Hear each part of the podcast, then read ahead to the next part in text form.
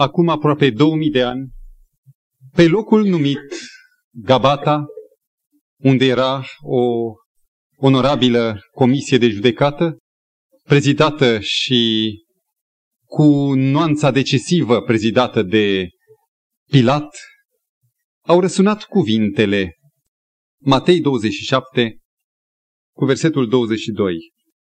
Pilat le-a zis, dar ce să fac cu Isus care se numește Hristos? De-a lung de timp, după două secole, întrebarea aceasta, și ce să fac cu Isus, stăruiește parcă tot mai accentuat, cu vârful întors spre noi, cumva planează în suflete, planează în inimi.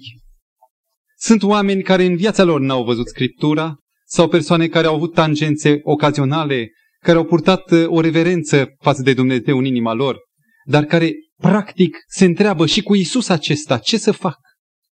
Una este să ai o simpatie pentru cineva. Atâtea ori vedem poate un nenorocit căzut în stradă, uh, inima noastră se strânge de sympathos, adică simpatie, împreună simțire, împreună durere cu acela, dar să le iei în casă, e murdar, e nenorocit, e plin de băutură, nu-ți vine.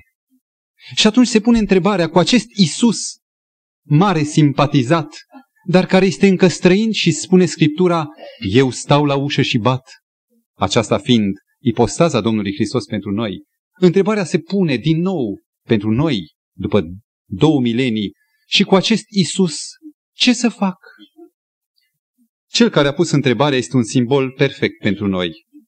Puțin cult, sau mai mult cult, știa puțină filozofie, a intrat într-o uh, discuție despre adevăr cu Domnul Hristos, știa puțină istorie, avea puțină orientare, dibaci în multe, făcuse și câte ceva. El reușise să facă un apeduct pentru Ierusalim, deci își mulțumise simțul creațiunii sau de a face și el ceva pentru posteritate.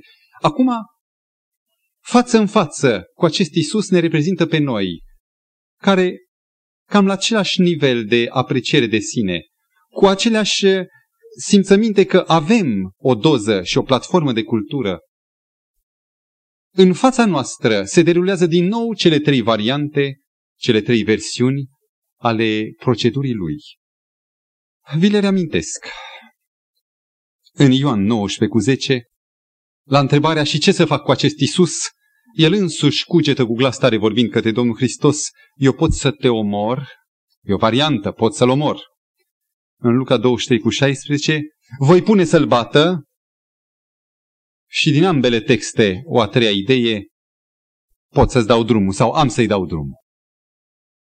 Din această întreită confuzie, să-l omor pe Isus, doar să-l bat și îi dau viața, sau să-i dau drumul. Omenirea se află în acest întreit punct de despărțire de drumuri, la această răspântie în trei. Și dacă vreți, în ceea ce s-a spus până acum, de câteva luni în ciclul Isus, vineri seara după vineri seara, putem să facem o recapitulare a tuturor acestor versiuni. Pot să te omor sau pot doar să te bat sau pot să-ți dau drumul, prin tot ceea ce cel rău a reușit să facă și să înscrie în istoria civilizației omenești împotriva lui Isus. Vă amintiți? Cu luni de zile în urmă, raționalismul și necredința. Este atitudinea frontală în care încearcă să-l nimicească, să-l omoare pe Isus, să nu mai existe pur și simplu. Ispitele care l-au confruntat pe Domnul în pustie și care mai ales în veacul nostru sunt legiferate nu de legile unei țări, ci de instinctul omului care își cere libertatea de existență, libertatea de afirmare. Aceste ispite care nu mai au mantaua rușinii și a rezervei. Ați auzit de criza morală a Occidentului, ați citit până unde poate ajunge această decădere morală. Încearcă să-l biciuiască pe acela care a propovăduit neprihănirea. Am să-l bat. Și toată gama falselor doctrine care sucesc adevărul lui Dumnezeu, încearcă să anuleze, să atenueze, să mutileze sau chiar să-L substituie pe Isus cu orice altceva. Ultima ocazie am făcut cunoștință de acei falși profeți sau falși Hristoși care își permit să uzurpe numele și slava unicului Isus. În săptămâna aceasta, cineva venit din provincie mi-a arătat o revistă care nu are nimic de a face cu religia, o revistă numită Ilustrovana Politica, într-altă limbă, deci care are de a face cu evenimentele lumii. În numărul din iulie 87 mi-a arătat un titlu semnificativ, Noul Isus. Și nu era o prezentare doar de bizarerii, de unii care în mod mincinos se dau drept. Nu. Îl prezenta pe Dragan Marianovici, unul care înconjurat de mulțimi cu lumânări, de femei care plâng, care așteaptă atingerea lui, poate să săvârșească orșice, fără bani, fără să ceară nicio condiție. Și mahomedanii vin fără condiții și primesc vindecare. Până și Sida, zice-se, că e în stare să vindece. Și toate sub acest nume pe care nu el și l-a dat, dar pe care el cu plăcere l-a acceptat, și anume noul Isus.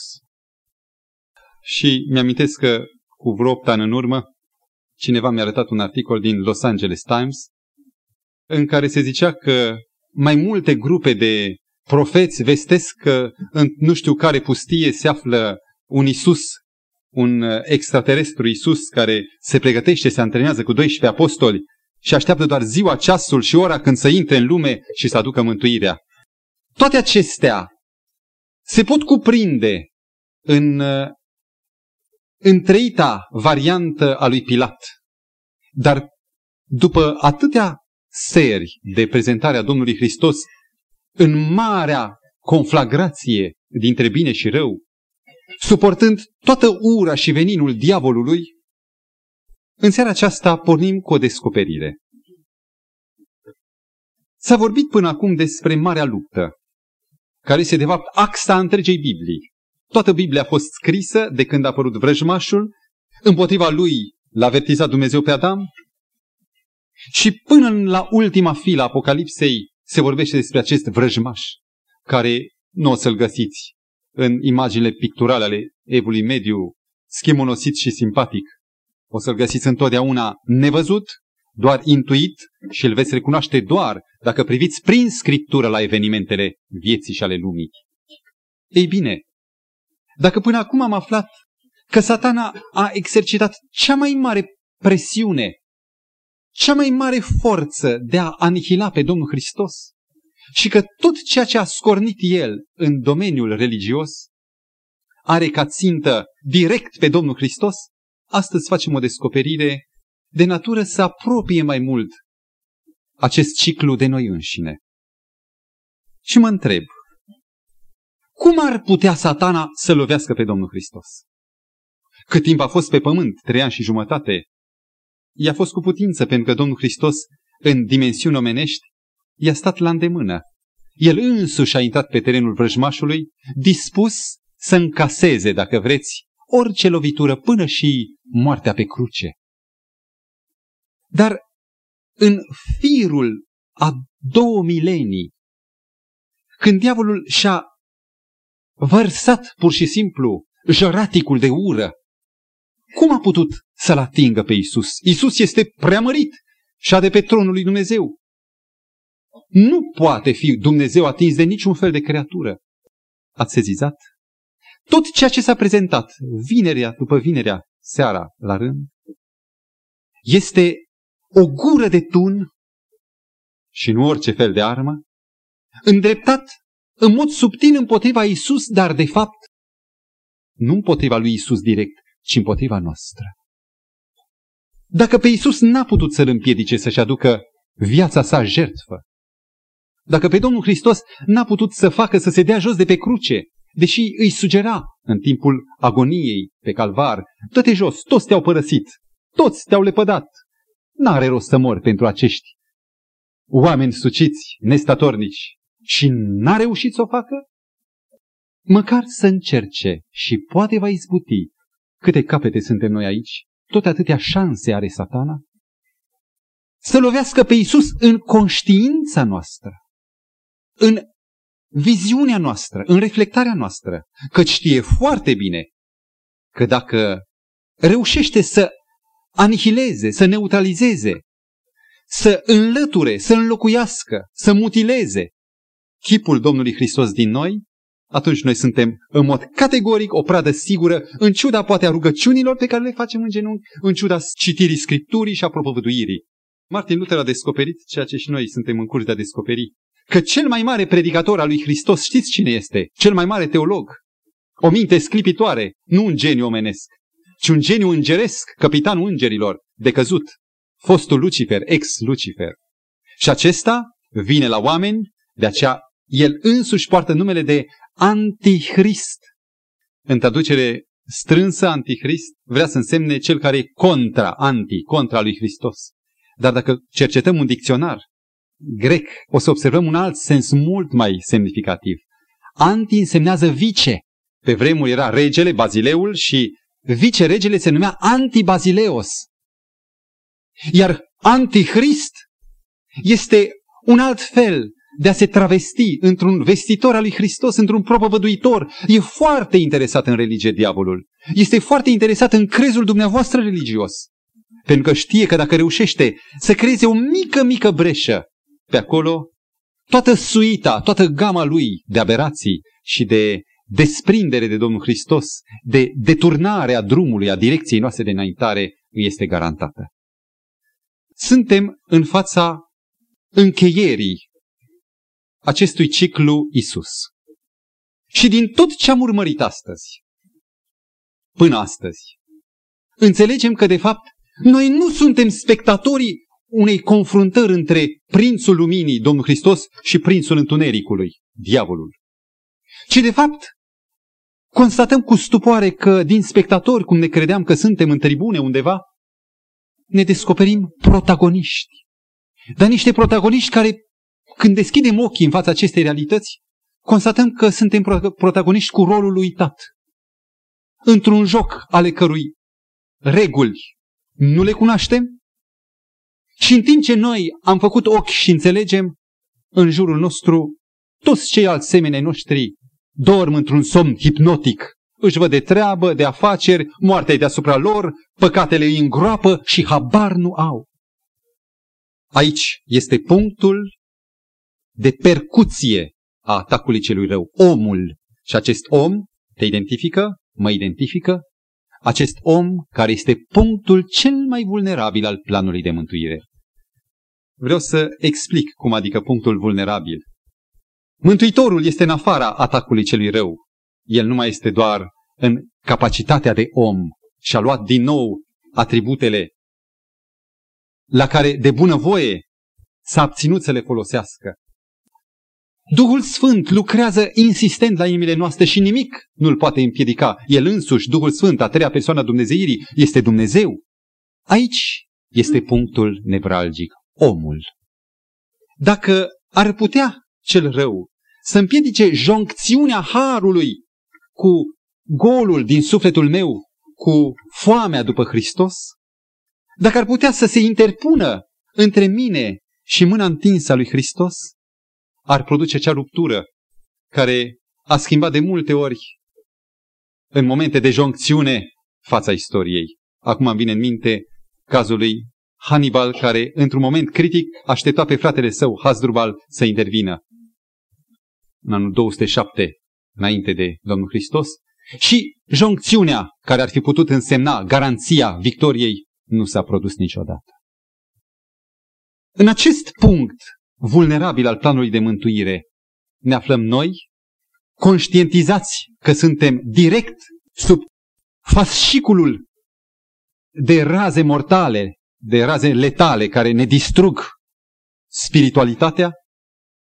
Și pentru noi aceștia se pune întrebarea acum, când știu ce am de suportat și știu care este singura mea salvare, cu acest Isus, ce să fac?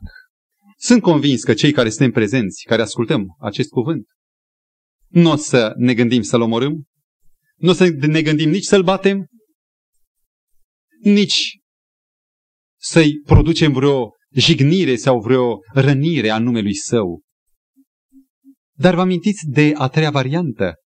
Luca 23 cu 16. Mi se pare că este cea mai nobilă din cele trei, cea mai onorabilă. Am să-i dau drumul. Când iudeii urlă în fața ta și cer, răstignește-l, răstignește-l, să rămâi tu însuți decis în fața acestei variante să spui nu-l răstignesc, îi dau drumul. Nu e așa că este eroic? Nu e așa că însemnează personalitate? Și cu toate că este aparent pozitiv, acest am să-i dau drumul implică într-adevăr respect, apărare, dar cel mai cras, indiferență. Hristos nu vrea să plece. El a venit pentru tine. Și tu spui, te respect și te iubesc. Îți dau drumul. Nu te răstignesc. Îți țin memoria nepătată. Mi-amintesc cu respect, cu mâinile adunate în față, atunci când aud numele tău, dar am să-i dau drum. Aș vrea să vă redau declarația unui indian convertit la începutul secolului acesta, care în 1922 a vizitat leagănul credinței lui care l-a cotropit și care l-a transformat într-un alt om. Sadhu Sundar Singh. Poate ați auzit unii dintre ei de el. Acest uh, creștin care l-a descoperit într-o manieră neeuropeană, necivilizată pe Isus și l-a descoperit primar, poate simplu, în gândirea orientală, ca pe Mântuitorul, ca pe Domnului și Dumnezeul lui, cum l-a descoperit Toma, acest Sadhu Sundar Singh, venind în Europa, regretă această viză care o face. Și la un moment dat nu odată, de mai multe ori, în cartea scrisă de Alice Van Berchem, carte elvețiană, apare, nu odată zic, declarații asemănătoare. Ca declarația aceasta. Față de păgânii din India, creștinismul european este o idolatrie mult mai rea. În timp ce păgânul adoră un idol și îl crede Dumnezeu, creștinii se adoră pe ei înșiși. Cea mai mare parte dintre creștini au dat faliment și asta toate le spune nu critic, ci sufletește, afectiv, îl doare sufletul. Sunt păgâni care se roagă, servesc și iubesc pe Dumnezeu mult mai profund decât majoritatea creștinilor, cu toate că nu cunosc pe Hristos. Sunt hinduși lipsiți de Evanghelie, gata să părăsească lumea și să renunțe la sine doar să poată obține pacea iar voi, după zece minute de căutare de Dumnezeu, ați și obosit. Odată vi se va zice, un om a venit la voi dintr-o țară păgână, el m-a mărturisit pe mine, făcând proba puterii mele, și cu toate acestea n-ați vrut să veniți la mine. Iar apoi, decepționat, spunea, este prima și ultima oară că mă auziți. S-a întors să moară în Tibet și a murit. Acest creștinism care de 20 de veacuri înșiră numele lui Hristos, mărturisește din nou și din nou. Am să-i dau drumul. Un creștinism declarat, angajat cu buzele, dar neangajat sau total în distanță față de om. Cel mai compromițător pentru Domnul Hristos astăzi, la ora actuală, este creștinismul în starea globală în care se află. Mi-amintesc de un cuvânt pe care l-am auzit odată la o întrebare care este cea mai scumpă Evanghelia lui Satana, un predicator a spus, cea mai prețioasă Evanghelia lui Satana este Hristos. Un Hristos plin de iubire, nu vă șocați, plin de condescendență, care s-a dat pe sine însuși, care a plătit cu viața ca eu să fiu mântuit. Acesta este cel mai scump fragment sau cel mai cald apel evanghelic pe care îl face satana. Și știți care este punctul cheie unde greșește? Să citesc numai pe Pavel în Coloseni 1 cu 27, un cuvânt uh, pe care poate față în față cu versiunea satanică a Evangheliei, să ni se descoperim puterea plinătății Evangheliei de atunci, din veacul apostolic. 26 și 27. Vreau să zic, taina ținută ascunsă din veșnicii, dar descoperită acum sfinților, săr peste anumite propoziții, este, ultima parte din versetul 27, Hristos, până aici seamănă cu satana. Dar aici este descoperirea. Hristos în voi! Nu un Hristos de acum două milenii. Un Hristos plin de afirmare pozitivă. Un Hristos care e bun. Evanghelia fără voi nu e Evanghelie. Hristos nu e suficient să fie în fața voastră, să fie lângă sau departe, privind spre voi. Evanghelia este Hristos în voi, nădejdea slavei. Și poate simțim din ce în ce mai mult atitudinea creștină care respectă pe Isus și îi dă drumul pe stradă, în timp ce în inimă să troneze tot euul cu toate dorințele, cu gama, cu convoiul de proiecte de afirmare în care Isus, în cel mai bun caz, să fie un bun servitor. Doamne, te rog să-mi dai și cu tare, te rog să fii cu mine în căile mele, nu eu cu tine în căile tale. Ruptură în punctul de joncțiune, har, om. Ca Hristos să-și facă din nou chipul său în viața noastră, pe fața mea, în glasul meu, în tot ceea ce eu sunt om ca dumneavoastră. Aș vrea să vă citesc un fragment dintr-un teolog protestant neadventist, Dietrich Bonhoeffer, în cartea sa Nachfolge, care se numează Consecințe sau Urmări, scrie așa despre creștinismul care se întreabă și cu acest Isus ce să fac. Citez. Harul ieftin. Fac o paranteză, poate nu-i nevoie să explic ce înseamnă harul ieftin. E acel har în care nădăjduim dar care nu e operativ în mine. Nădăjduiesc că mă va mântui într-o zi, atunci e bun, ne mântui chiar dacă nu-i păcătuim, deci înainte în păcat. Harul la care fac apel, dar care nu este recunoscut, la coeficientul său activ, actual și operativ în noi. Citesc din nou. Harul ieftin însemnează har risipit, iertare risipită, mângâiere risipită, și îndreptățirea păcatului și nu a păcătosului. Harul știți ce urmărește? Îndreptățirea păcătosului. Nu să dea îndreptățire păcatului și să zici, acum înainte, n-ai încotro.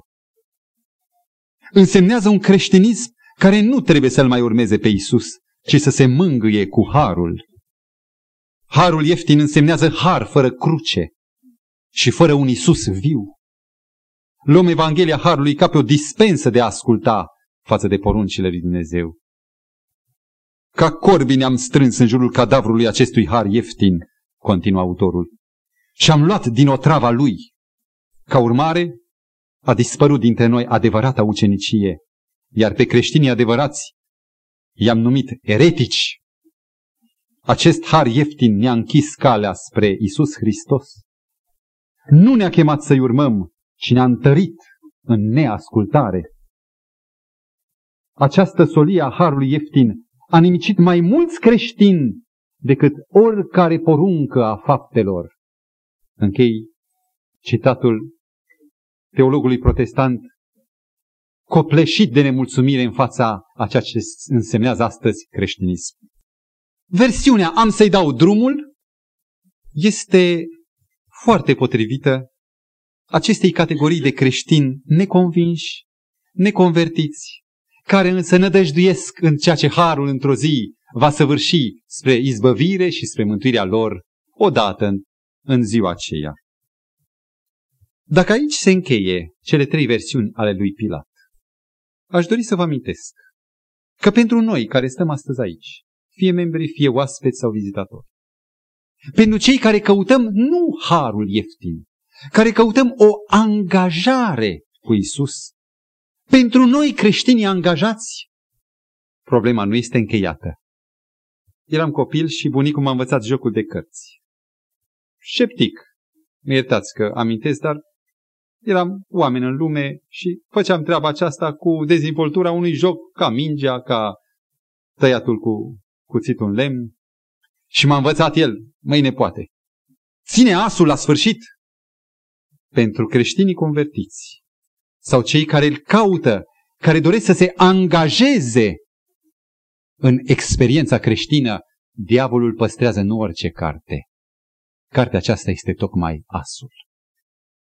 Am dori în această parte, care de fapt este miezul orei și care probabil o vom extinde datorită limitei de timp și vinerea viitoare cu ajutorul lui Dumnezeu, vom încerca să înțelegem care este capcana pe care o deschide vrăjmașul pentru aceia care vor să se angajeze. Să pornim. În fața unei cărți scrisă de un uh, om al credinței, chiar dacă n-a avut toată lumina adventă, un om sincer, Bounds îl chema, într-o lucrare numită Putere prin rugăciune, o carte care te inspiră și te conduce către plecare pe genunchi înaintea lui Dumnezeu, reflectam la ceea ce a însemnat creștinismul cu poate 150 de ani în urmă. Sau mai mult. Cine era creștin, cu două ore înaintea începerii activității, înainte ca fierarul să-și bată Nicovala, fierarul păgân, creștinul trecea din starea de somn și de odihnă în acea cămăruță unde intra cu o pătură în jurul său, unde îngenunchea și începea contemplarea lui Dumnezeu. Începea experiența rugăciunii. Dacă treceți prin mărturiile acestor oameni, să descoperiți câtă afecțiune, cât atașament și angajare a inimii, ați descoperit ce însemnează contemplarea. Angajare însemnează, în primul rând, contemplare. Sunt biografia marilor mistici, unde se vorbește despre viața cu totul dedicată contemplării a lui cutare sau cutare călugăr sau schimnic și a performanțelor la care a ajuns acesta. Cu cât stai și îl contempli pe Domnul Hristos mai mult, cu atât se trezește în sufletul tău acel izvor termal fierbinte de a-L cunoaște, de a fi cu Domnul Hristos, de a putea să intri în contact cu El.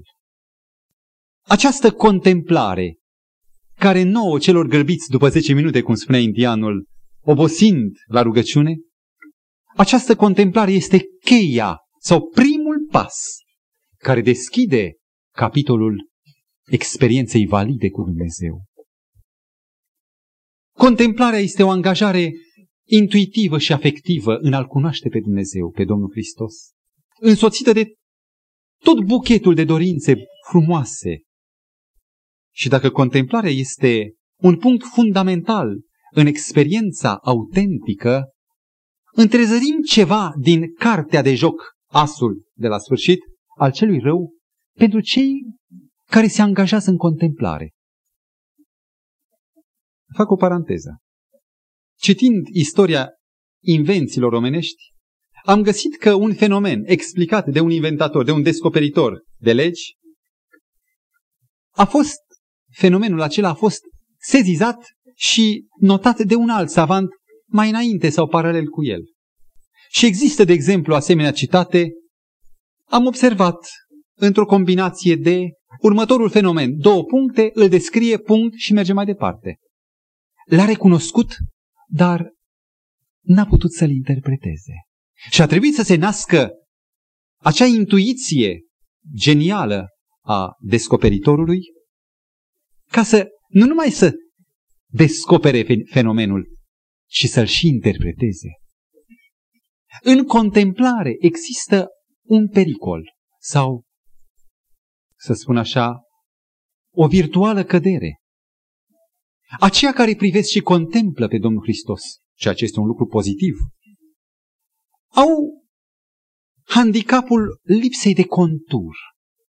Adică, vorbesc despre Isus, plâng când au despre numele lui Isus, dar în mod concret nu înțeleg exact despre ce i vorba în cutare fragment, deși sunt de mulți ani în contemplarea angajată. Am făcut o vizită cu câteva săptămâni în urmă la o credincioasă de altă confesiune decât adventista. Ne-a invitat pe mine și pe un frate. Fratele, de fapt, a spus, uite, ne așteaptă să mergem și am mers. Am întâlnit niște creștini înșurubați în contemplare. Și aproape trei sferturi de oră am ascultat experiența uneia din cele două interlocutoare, care spunea cum a venit dintr-o femeie mondenă, lumească, preocupată numai de distracție, cum a venit la Isus. Și mărturisesc că în timp ce ascultam, și inima mea a fost emoționată de experiența fierbinte în clocot a acestei femei.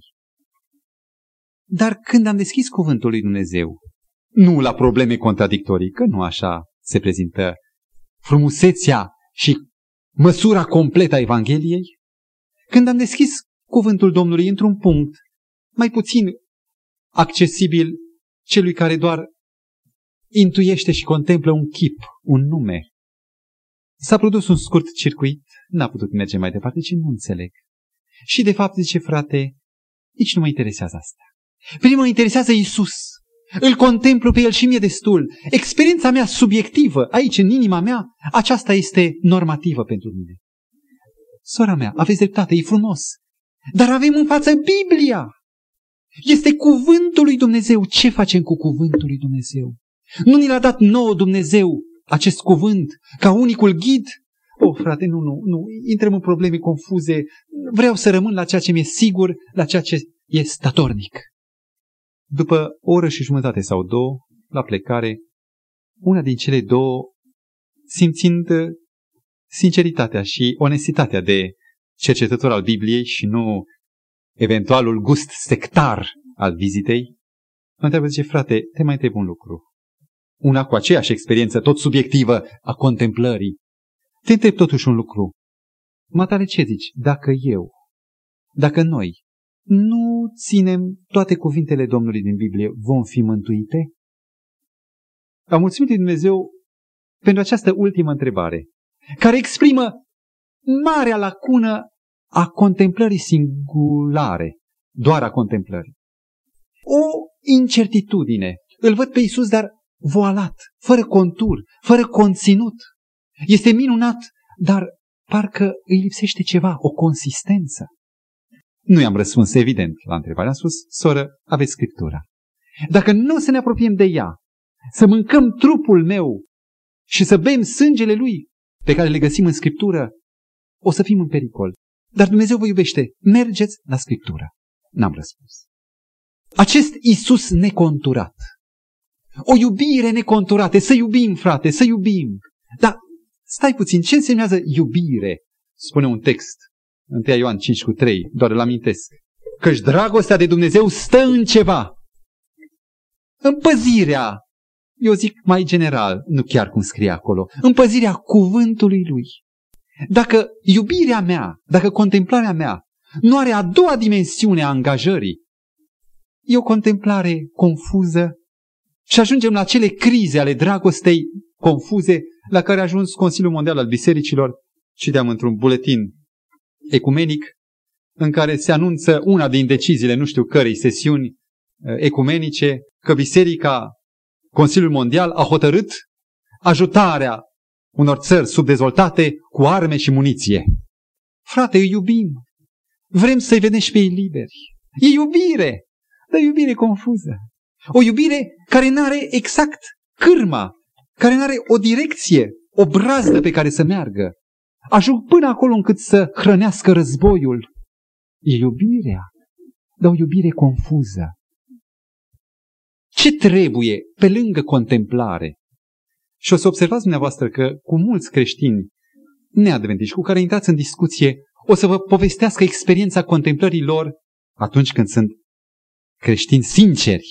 Și o să simțiți același element de strâmtorare, de limită, atunci când e vorba de cercetarea cuvântului, acestei mine de viață veșnică. Vrem să rezolvăm această criză atâtor creștini. Și v-aș invita să deschidem Evanghelia lui Ioan la primul capitol, unde este marea dezvăluire a acestei confuzii. Citesc versetul întâi. La început era cuvântul. Și cuvântul era cu Dumnezeu și cuvântul era Dumnezeu. Despre cine e vorba în acest fragment? Sunt convins că și un copil, când citește aceasta, se simte impresionat de solemnitatea acestei declarații și spune, cine este? Este Isus. Acest cuvânt care a fost cu Tatăl la creațiunea lumii, la zidirea noastră, acest cuvânt care a însoțit permanent poporul lui Dumnezeu, acest cuvânt, în versetul 14, ni se descoperă și mai departe. Și cuvântul, deci cuvântul cu majusculă, s-a făcut trup și a locuit printre noi plin de har și de adevăr. Și noi am privit slava lui, o slavă întocmai ca slava singurului născut din Tatăl. Ce ați sezizat? Pentru aceia care ne extaziem în fața numelui și a chipului lui Isus. Care e definiția lui Isus după Ioan, capitolul 1? E ceva nou. Ceva care ne atrage atenția cumva deschizând o poartă. Isus nu e neconturat. Isus, definiția lui Isus este cuvântul. Cuvântul nu semnează doar logosul ca alt nume al lui Isus, ci cuvântul deschide o priveliște, o panoramă, un conținut, o consistență pentru Domnul Hristos. Cuvântul Domnul Hristos nu este doar o persoană, un chip, un nume. Prin cuvânt Domnul Hristos ni se descoperă ca mod de viață. Ni se descoperă ca factorul care circumscrie dragostea, care marchează în mod concret în ce constă dragostea, cuvântul. Vă rog, urmăriți altă dezvăluire privitor la Domnul Hristos. Și sunt cuvinte rostite de buzele lui. Ioan 14 cu 6 este un text, Ioan 17 cu 17. Am să citesc prima, de fapt o redau pe din afară. Eu sunt calea, adevărul și viața. Și mă întreb, ce este adevărul? Primul răspuns este Isus. Al doilea text, Ioan 17 cu 17. Tot gura lui Sfânt a spus, Tată, sfințește-i prin adevărul tău, două puncte, și ridic cartea. Cuvântul tău este adevărul. Și acum, din aceste două egalități, să facem un silogism curat. Dacă Isus e adevărul și dacă cuvântul e adevărul, cine este Isus? În ce constă în mod concret Isus? Și o să descoperim, ținând în mână scumpa Biblie, că de la o scoarță la cealaltă descoperim pe Isus. Isus care dezvăluie principii de viață. Dezvăluie o principialitate care poate fi trăită concret. Mântuitorul spunea în Ioan 8 cu 31-32, Dacă rămâneți în cuvântul meu, și în Ioan 12 cu 48 spune, Cuvântul nu e al meu, ci al Tatălui. Deci dacă rămâneți în cuvântul meu care e al Tatălui, sunteți ucenicii mei. Și iată că înțelegând această identificare a Domnului Hristos cu Scriptura integrală, cu cuvântul meu sau al Tatălui e tot una. Între mine și Tatăl nu există conflicte, este unitate. Deci, în fața acestei identificări, Isus egal, cuvântul în totalitate, descoper ce însemnează o a doua dimensiune a angajării experienței sincere. Dacă prima a fost contemplarea, a doua este conformarea. Conformarea.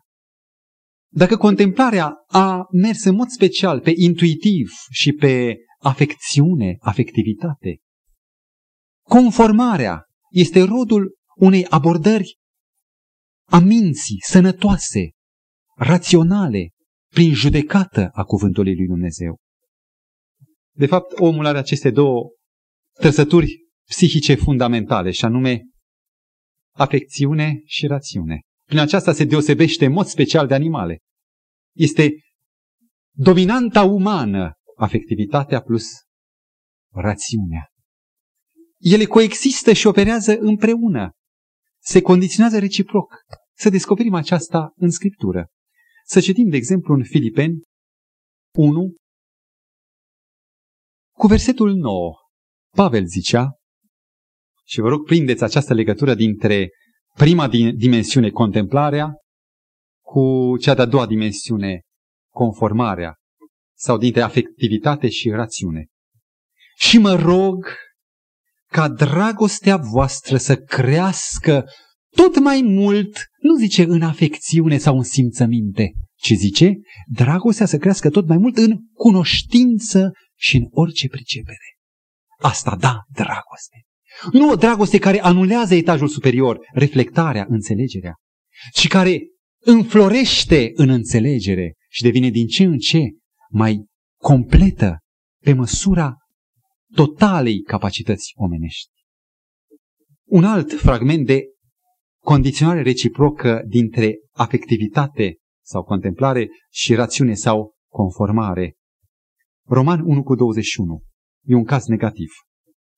Pavel spune, fiindcă măcar că au cunoscut pe Dumnezeu, păgânii, nu l-au prostăvit ca Dumnezeu, nici nu i-au mulțumit, s-au dedat la gânduri de șarte, deci gânduri de șarte, și concluzie, inima lor fără pricepere s-a întunecat. Nu există o viață afectivă independentă de cercetare, de judecată, de analiză. Ci dacă gândurile merg strâmt, merg greșit, devind, să nu credeți că eu cu inima am să-L iubesc tot pe Isus și pe același Isus biblic până la capăt. Inima se întunecă. Atât reflectarea și cercetarea cuvântului, care e Isus, am înțeles, cât și contemplarea lui Isus în mod intuitiv și afectiv și spiritual. Amândouă contribuie în egală măsură și condiționează în egală măsură mântuirea. Lucrul acesta îl găsim în 2 Petru 3 cu 16. Și anume, Petru vorbește despre dificultatea unor epistole ale lui Pavel, când vorbește despre lucrurile acestea. În ele, în epistole, sunt unele lucruri grele de înțeles, fac o paranteză, pe care două categorii nu le înțeleg și le răstărmăcesc spre propria lor pierzare. Știți care sunt aceste două categorii care riscă cu Biblia în mână să n-ajungă la mântuire? Citesc.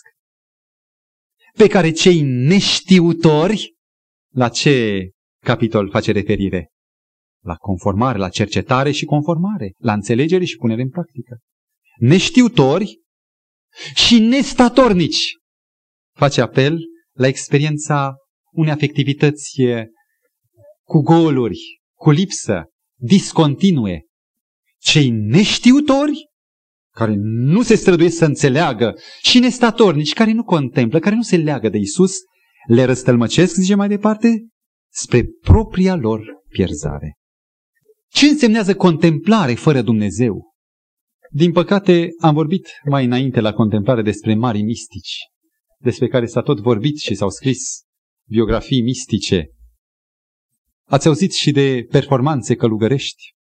Mai de unăs am aflat de extazurile și viziunile unei călugărițe carmelite, Tereza de Jezu Davila din Avila, Tereza de Avila, care spune că stăruia în acest extaz, în contemplare, mai puțin Biblia, Biblia era latină și închisă, și ajunsese la unele revelații și manifestări care se aseamnă foarte mult cu parapsihologia.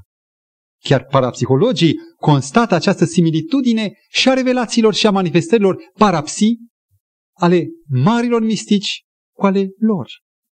Ce însemnează contemplare fără conformare?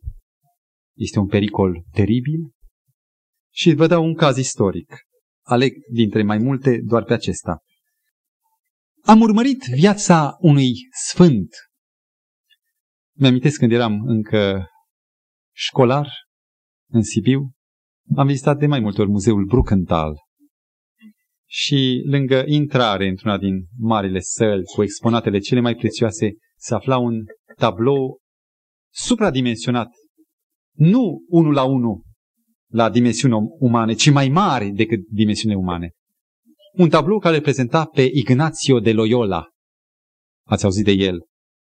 era cu o privire răpită, dincolo, în extaz. Era cu o față străluminată, așa îl pictase Rubens, era un tablou vestit de Rubens, cred că e tot acolo.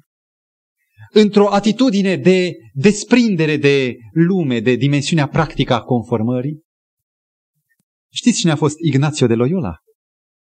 Născut dintr-o familie bună, sulește ca paj la curtea lui Ferdinand și până la 30 de ani este un soldat teribil, un viteaz care, cu ocazia unei lupte în 1521, când avea 30 de ani, e rănit încât nu mai poate fi soldat și pare rău. Și atunci, ca mulți alți cavaleri care sunt atinși de neputință, depun sabia, spada pe altarul unui sfânt, face și el la fel, și intră în mănăstirea dominicană. Aici este inițiat de dominican în contemplare. Și contemplând are simțământul că trebuie să facă ceva, să facă, subliniez, data viitoare vom insista asupra acestui aspect, să facă ceva pentru Isus și pleacă, vă dați seama ce distanță din Spania, era spaniol, până în Ierusalim, în Asia Mică, pleacă pe jos în Ierusalim, unde la 31 de ani se înființează în fața mănăstirii franciscane de acolo, vreau să fiu misionar printre păgâni. Cum l-au văzut cam uh, dezechilibrat, cam prea mistic, l-au trimis acasă să nu le facă greutăți. S-a întors înapoi, totuși simte că trebuie să facă ceva. Începe cu studiile, mai întâi la Barcelona, apoi Salamanca, la universitate și la Paris, Universitatea din Paris, care avea o mare greutate în Biserica Catolică. Ei bine, din toate acestea, la 45 de ani, când îl găsim din nou în Veneția, în 1536, deci în timp ce ardea focul reformei în Germania, pătruns de spiritul armatelor care existau în Italia și papa avea armată și ducii credincioși și sfinții poate aveau gărzi lângă ei, se hotărăște să facă ceva și înființează o armată. O armată literală, fără spadă totdeauna, o armată dar pentru Isus, care să-i servească lui Isus. Armata lui Isus.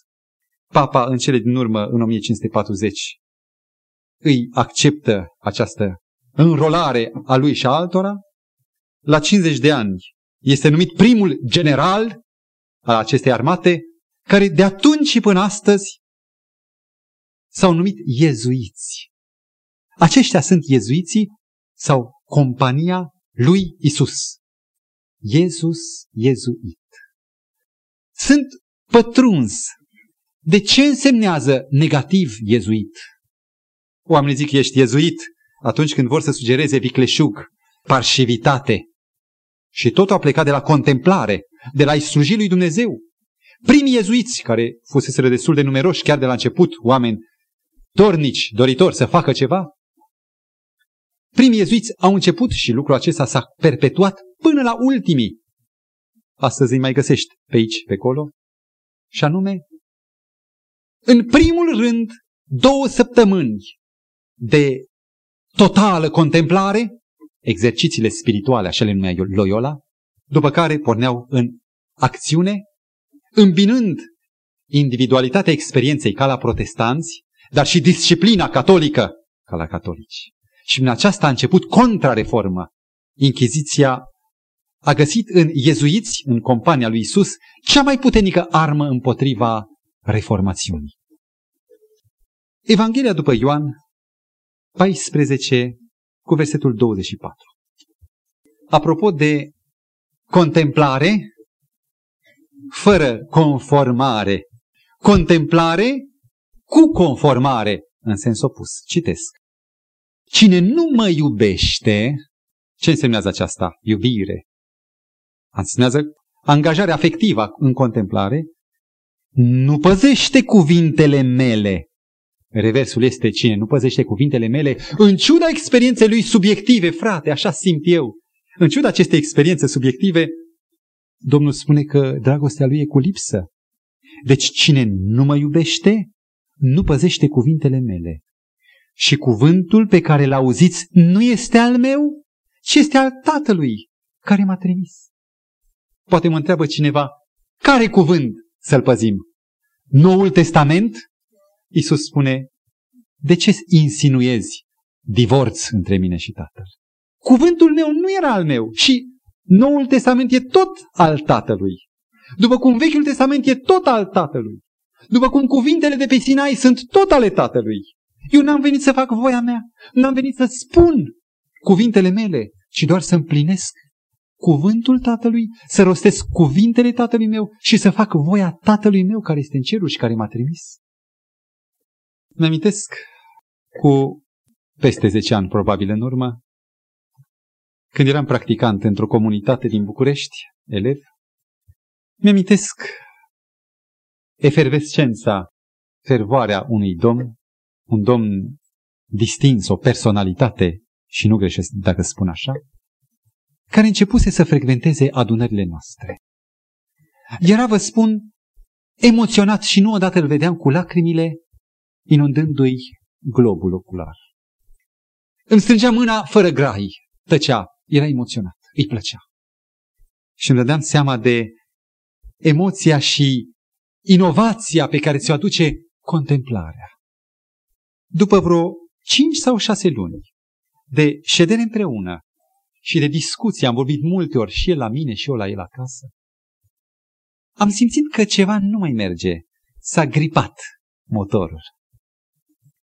Și găsea foarte multe elemente, foarte multe rezerve, foarte multe neînțelesuri, care până atunci nu erau. Și am spus să-mi dai voie, Dumnezeu mi-a luminat mintea, întunecată, ca să înțeleg ceva și am spus, îmi dai voie, domnule cutare sau frate cutare, îi spuneam tot așa. Să spun care este punctul critic, criza în care tu te afli. Până acum ai fost fermecat de frumusețea contemplării. Și când ai ajuns să vezi ceva mai în amănunt pe Isus și ai înțeles că contemplarea este succedată, urmată de conformare, s-a deschis un nou front. Nu cumva conformarea asta. Ah, de ce mai e și conformarea? Mai bine a fi rămas la contemplare, la acea artă, la acea meditație, la cel frumos despre Isus și nu practic despre Isus.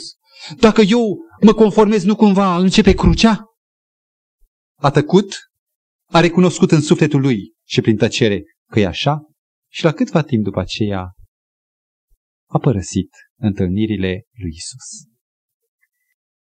Acestea sunt primele două mari dimensiuni ale unei experiențe autentice, dar să nu credeți, stimați frați, că dacă la contemplare diavolul are un as, un colț de as pe care îl aruncă pe tabla de joc, pentru conformare n-are și în aceeași carte încă un colț. Și aș putea să vă spun care este aceasta. Ați auzit de legalism? Ați auzit de o religie a fariseilor? Care mai puțin contemplă și mai mult conformează. Pentru ei totul e practica, nu evenimentul sufletesc, evenimentul spiritual, al lucrării Duhului Sfânt. Nu, totul e de dimensiuni pur materiale și pământești. Conformarea și contemplarea, chiar și îmbinate dacă sunt, nu e totul.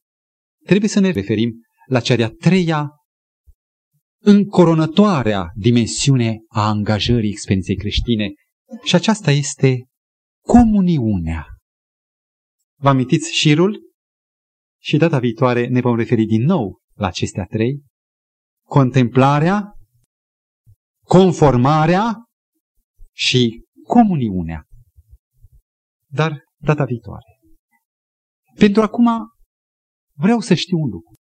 Ce să fac dacă cumva nu ajung până data viitoare și mor în răstimpul acestei săptămâni, ca să aflu dezvăluirea și celei de-a treia dimensiuni. Ce să fac ca să fiu mântuit? Răspunsul, să știți, nu e teologic. Este acel răspuns apostolic, simplu, pe care l-a înțeles și famenul etiopian. L-au înțeles și samaritenii. L-au înțeles și apostolii lui Ioan din Efes. Au înțeles și ofițeri romani ca Corneliu. L-au înțeles băștinașii din insule, care prea puțin cu mintea lor obturată, prea puțin înțeleg ei teologie. Crezi în Isus? Așa cum a crezut indianul de care am povestit, care s-a identificat cu el. Doamne, vreau să te cunosc, vreau să te simt, vreau să fac voia ta și să umblu Începând cu lumina pe care o cunosc, pormă pas cu pas, din ce în ce în mai multă lumină, până la deplina înglobare în adevărul tău. Vreau să fac voia ta. Și legea ta, spunea Domnul Hristos în Psalmul 48, este în fundul inimii mele. Dacă voi porni cu această simplă copilărească încredere, voi ajunge la acea siguranță și certitudine a mântuirii, că nu omor pe Isus, că nu-l dau să-l bată, că nu-l dau afară, ci îl primesc în lumina mea și el poate deveni, cum a zis Toma, Domnul meu și Dumnezeul meu. Și la această validă experiență creștină la care ne invită Isus, să ne ajute El să ajungem chiar în seara aceasta. Amin.